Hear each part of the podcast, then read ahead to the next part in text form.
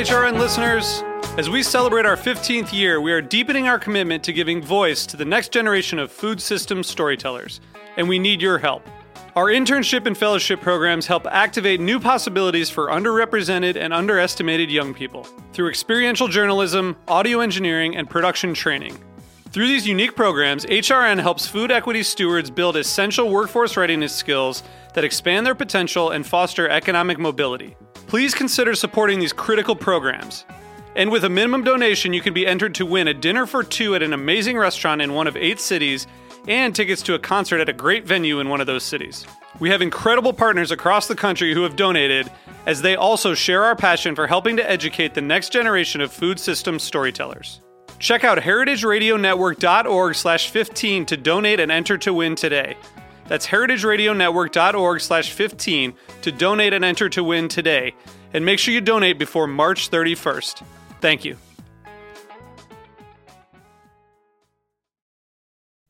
Today's program is brought to you by Heritage Foods USA, the nation's largest distributor of heritage breed pigs and turkeys.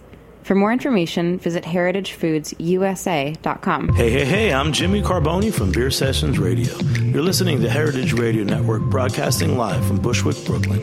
If you like this program, visit heritageradionetwork.org for thousands more.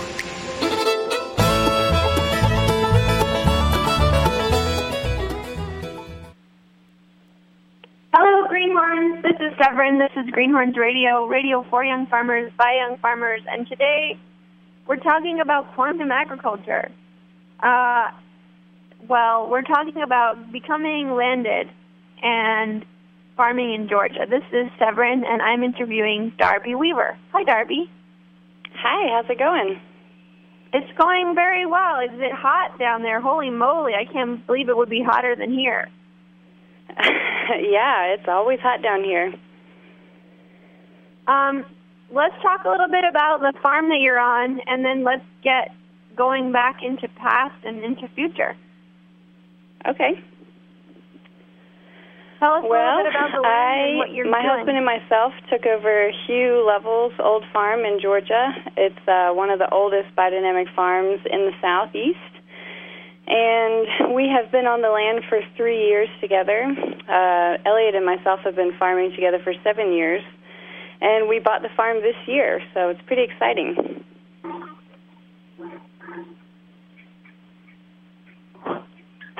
Will you talk a little bit about the process of finding that farm and uh, how you approached it, and especially consider the perspective of other landless farmers who are potentially hovering around awesome, innovator, dynamic leader of the hippie generation farmers and um, interpersonal and kind of territory negotiation that that takes to succeed. Yes.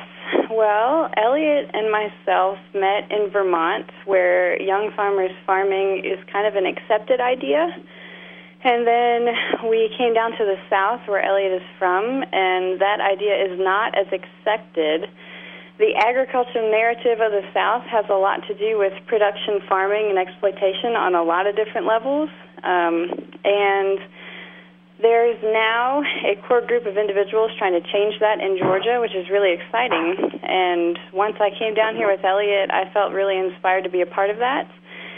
And we moved from one property to the other, starting a business, a small farm, um, paying on a lease, and then changing direction. Um, we don't come from money. We have no family land, so this has been a huge process for us. But every property, we learned a little bit more about growing and a little bit more about what it means to have an agricultural business. Um, as far as finding this piece of property, we were really lucky in making a connection with Hugh Lovel and his wife Shabari, who are both um, amazing, inspiring people that now travel the globe talking about biodynamic agriculture. And they saw our vision and our passion and supported it and wanted to be a part of it. And they were welcoming on the property. They let us uh, explore what we've learned so far, and they were awesome mentors and taught us a little bit about, you know, I would say actually a lot about what they know. And we were able to integrate that all together not only into a farm organism but also a business. I want to dig a little deeper into what you said about production agriculture and narrative, um, the kind of normative farm story of Georgia. Uh, we all know about peaches and pine and wait a minute, peaches, pine, poultry. Maybe you better tell the story. Yeah. Um, well, you know, Georgia, being in the south, is very flat and it's very warm, so it kind of lends itself to agriculture on a larger scale, um, kind of like uh, the middle of the country. It's it's pretty accessible to machinery and kind of turning a profit through an exploitative system. And we can see that as far back as slavery and as far forward as uh, corn and peanuts and cotton now. And while there's kind of this duality between production agriculture and this sort of negative connotation and exploitative quality, but there's also a rich agricultural heritage in the South. Um, and kind of trying to not be hyper negative about where we've come from and be more positive and proactive about where we're going is the process we're all facing in Georgia. And hopefully, we will uh, kind of attract more young farmers that are interested in growing down here. It's it's hot and it's buggy and it's humid and it's not easy. Uh, the support system is just developing, but at the same time, it's a new idea. It's kind of a new idea on an old concept, and there is a lot of opportunity here. So. So tell me, tell or tell us what, tell us why the opportunity um, you know, this is one of the big conversations that people are having, you know, who are in Vermont or Massachusetts or New York, where there's like a whole dynamic, awesome young farmer culture established.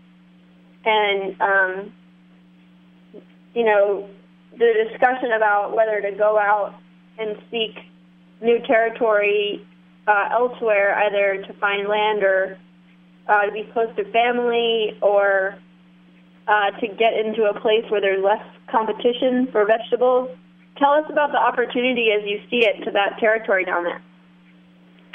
Yeah, well, it's kind of a complex mix of things, but the southeast, um, there's not a lot of it going on. So, as far as like competition is concerned, you can make a living as long as your operation is diversified and caters to the needs of your community but also there's just a need. There's a need for it. Uh, one of the reasons why I'm inspired to stay in the Southeast is because it's not as though the Southeast is less intelligent as anywhere else. They're just not as exposed to these ideas. I feel like when we lived in the Northeast, the territory, even the terrain, kind of lends itself to small farms. Um, when you have a lot of water and a lot of mountains and things like that, it kind of divides the pieces of land up into kind of manageable bites. And in the south, it's a lot different. There's not as much glacial till, there's not as much natural water. It's just kind of large and sprawling, and it lends itself to a type of agriculture that doesn't benefit the soil. And while red clay is kind of an eyesore and it's hard to deal with, it's also super nutrient packed and full of a lot of potential. And if you incorporate some ecological growing systems into a red clay soil, then you've got a gold mine, really. So let's talk a little more about the gold mine and also um, what your observations are using, you know, the alchemists always say that the human body is the most powerful instrument. What do you sense as you're working the land that's been cared for biodynamically and using some of these quantum quantum principles, as they say, uh, compared to the lands around you, like what do you feel about that? Well, I would say I've been very lucky on my path in agriculture. Uh, from the very beginning, I was exposed to the idea of biodynamics, and simplified down, biodynamics is really seeing your farm as an entity where every living organism is kind of nesting within every other organism. Everything is kind of connected, whether it's to the physical reality that we're all existing in, that we can see on planet Earth all the way out to the cosmos, which give it rhythm and a sentient nature and things like that. And realizing that your farm is actually an ecology that exists through relationships that mimic those relationships found within your own body is pretty powerful.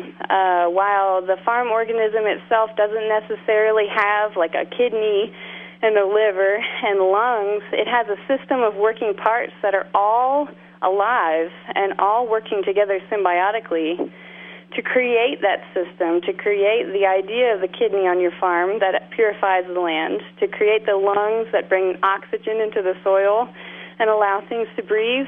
Um, seeing the way that that unfolds in the landscape and knowing that it's mirrored in myself, uh, I mean, there's no greater, more fulfilling process in life, I don't think. Being connected to a piece of land in this way has totally changed my life um, and also revealed a lot about myself that I need to work on and spiritually grow through. Well, that's not the kind of um, that's not the kind of self-reflection that I can uh, walk away from as an interviewer. Um, what? Let's talk about that. What are you? What are you confronting? Um, how how do how do you? What's the self-reflection part of a sustainable ag practice? This is a big topic for John Ruskin as well. Well, I think there's there's uh, something to do with the living quality of a piece of land. When you dedicate yourself to a niche in a system, you're kind of master curator of this thing that you will never actually control. It's something that you're involved in and you have creative expression within, but it's not something that you will ever master.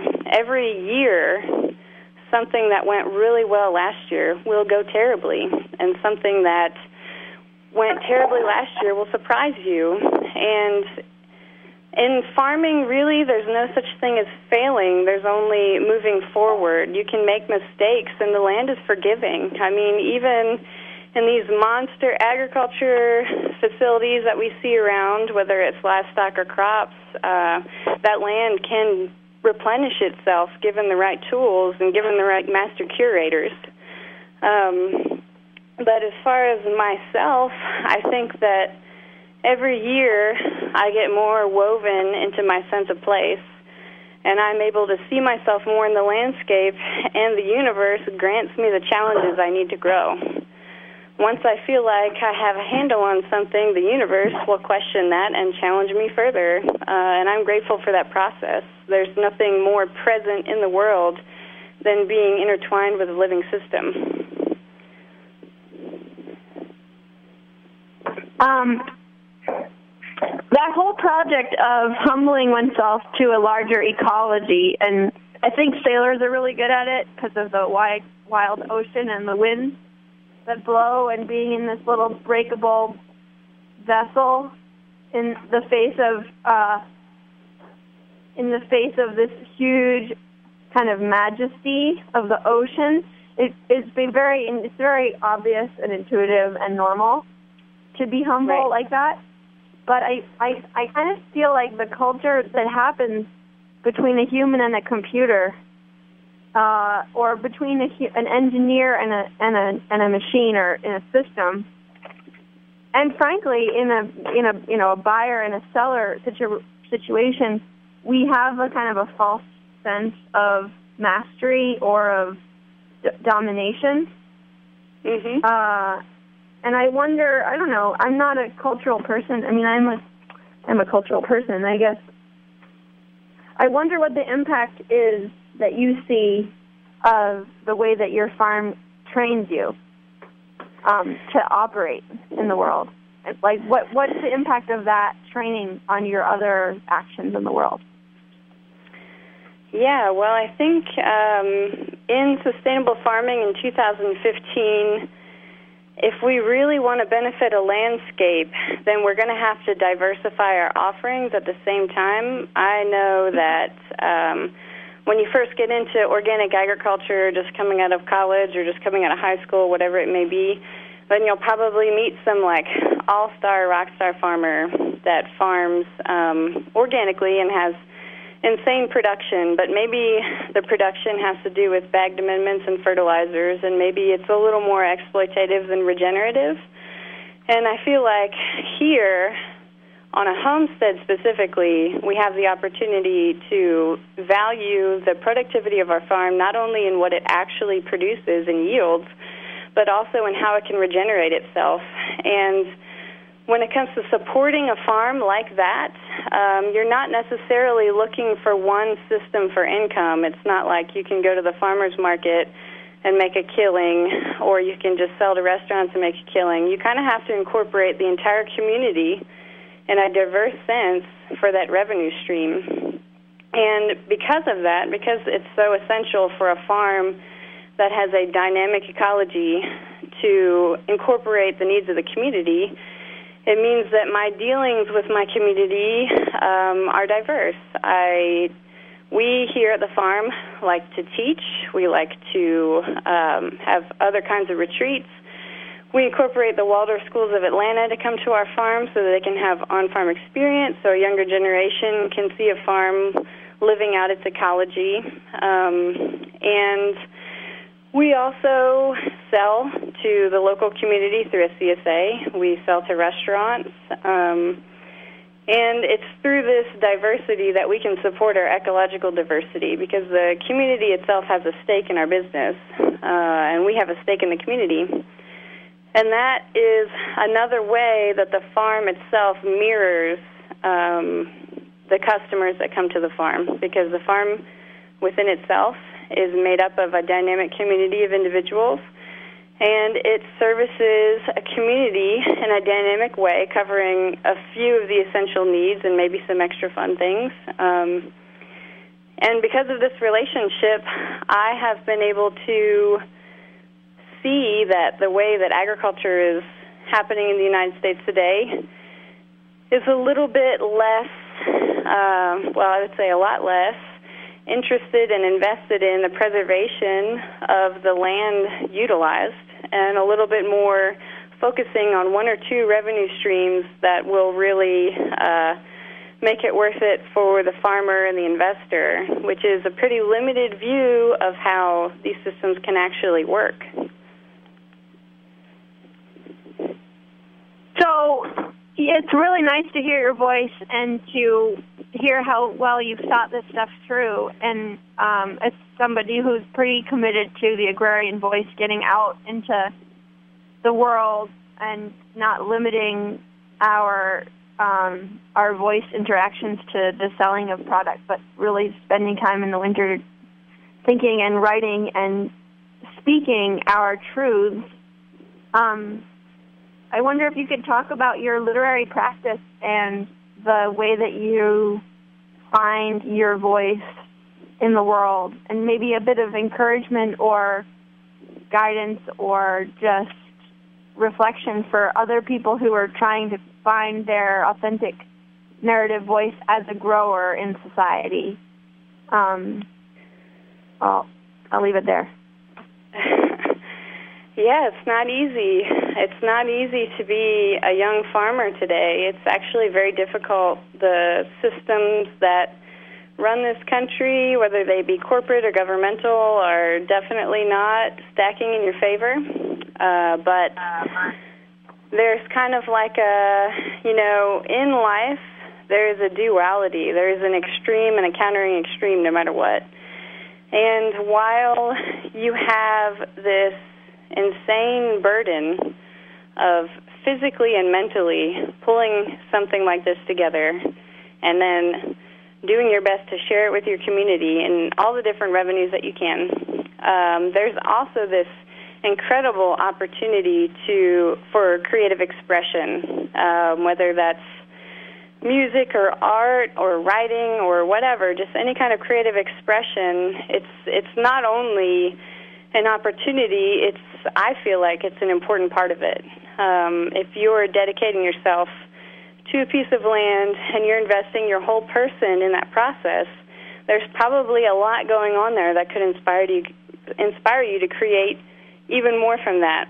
and my writing practice uh, definitely 100% is inspired by the work that I do every day. And I have my idols, you know. I have uh, Wendell Berry. I've read pretty much everything he's ever written, and his clear wisdom is something that cuts through anything. I mean, you could read one of his poems or stories in front of a crowd, and everyone would be touched. And all of that comes from his experience with using his two hands to create something on a piece of land. And that's incredible. That's something that isn't isn't something that everyone has the opportunity for anymore.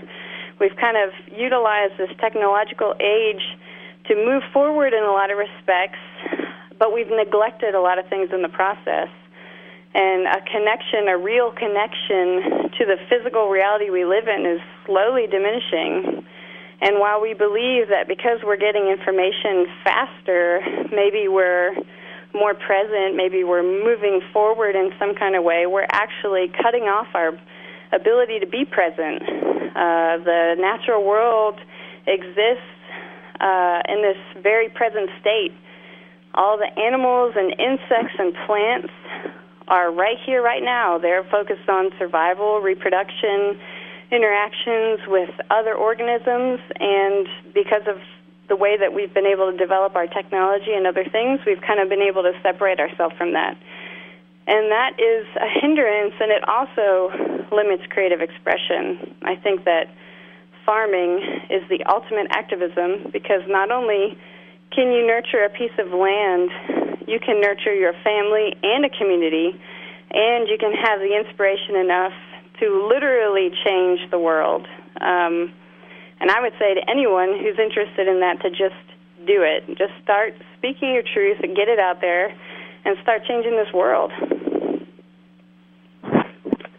Yeah, lady. Well, I'm hoping that you um, would consider contributing these kinds of opinions to the New Farmers Almanac um, which is a great moment for me to interlude about the editorial deadlines for that, which is February 2016 is when we take in essays. Um, Charlie Macquarie, I'm happy to report, and Nicole Lavelle, who are the Almanac uh, editor and designer from last Almanac, are joining us again in the team. And we figured out that young agrarians can only write for a February deadline. So so that's what we're aim that's what we're trying to get the word out as early as possible so you can use your hot brain and lay as you lay in the cold river uh, you can think of topics that you can spend time writing about in the winter. It's an awesome um, publication and an important one. Yeah, I think it's good. We um we have to go we have to print more, which is good. So, um I am going to give you a second to think about if you have any announcements that you want to be making or last thoughts that you want to be taking.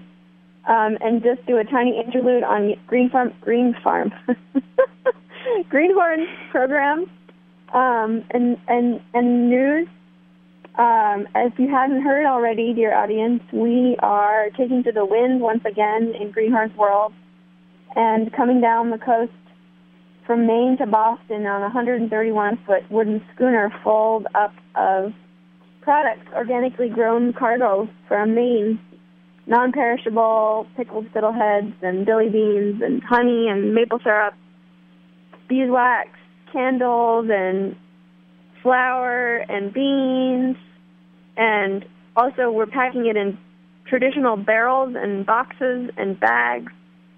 So it's a bundle. We're doing a lot of bundling and loading and unloading and ceremonial and pageantry uh, uh, events on the dock side. Events on August 4th, August 11th, August 22nd, 23rd, 27th, 30th, we're really like coming into the home stretch and the big sale.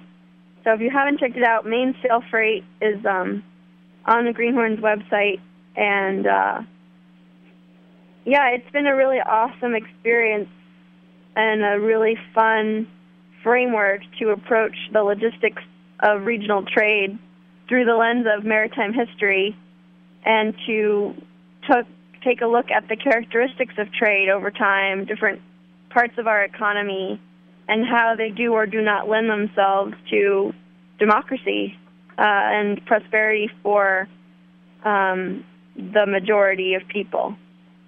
So we have a little publication coming out as well. It's a manifest. We call it the Manifesta because it's mostly written by women, and uh, we talk about the history of salt and the American Revolution, um, the history of of the barrels, the wooden barrels made in Maine that were going to collect molasses um, down in the Caribbean, and ice and maple syrup. So anyway, looking at the like history of those trade items for clues about the kind of economy we might want in the future. Okay, I've talked too much already. Anyway, tune in. Uh, I just started Instagramming, so now I'm like photographing everything on the boat. uh, last word is for you, lady. All right. Well, if I had to have one last word, I think I would say that in your on your time on Earth, uh, you will have to face yourself through your life experiences and there is no more fulfilling or gratifying process than doing that by incorporating yourself into a living system. And as far as a call to arms is concerned, now is the time to do that. We have the opportunity to save a lot of land from total loss, and as many young people as we can get to be a part of that journey, the more powerful we will become. And power is not necessarily associated with money. Um, it has a lot more to do with our spirit. Yeah, baby. Awesome. The land is calling.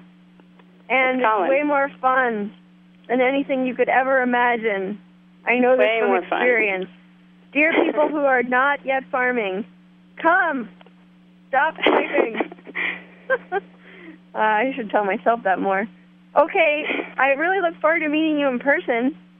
And me too. I wish you a, a pleasant afternoon.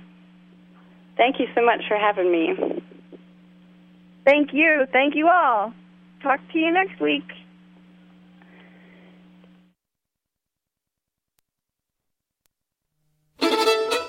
Thanks for listening to this program on heritageradionetwork.org. You can find all of our archived programs on our website or as podcasts in the iTunes Store by searching Heritage Radio Network. You can like us on Facebook and follow us on Twitter at heritage underscore radio. You can email us with questions anytime at info at heritageradionetwork.org. Heritage Radio Network is a 501c3 nonprofit. To donate and become a member, visit our website today. Thanks for listening.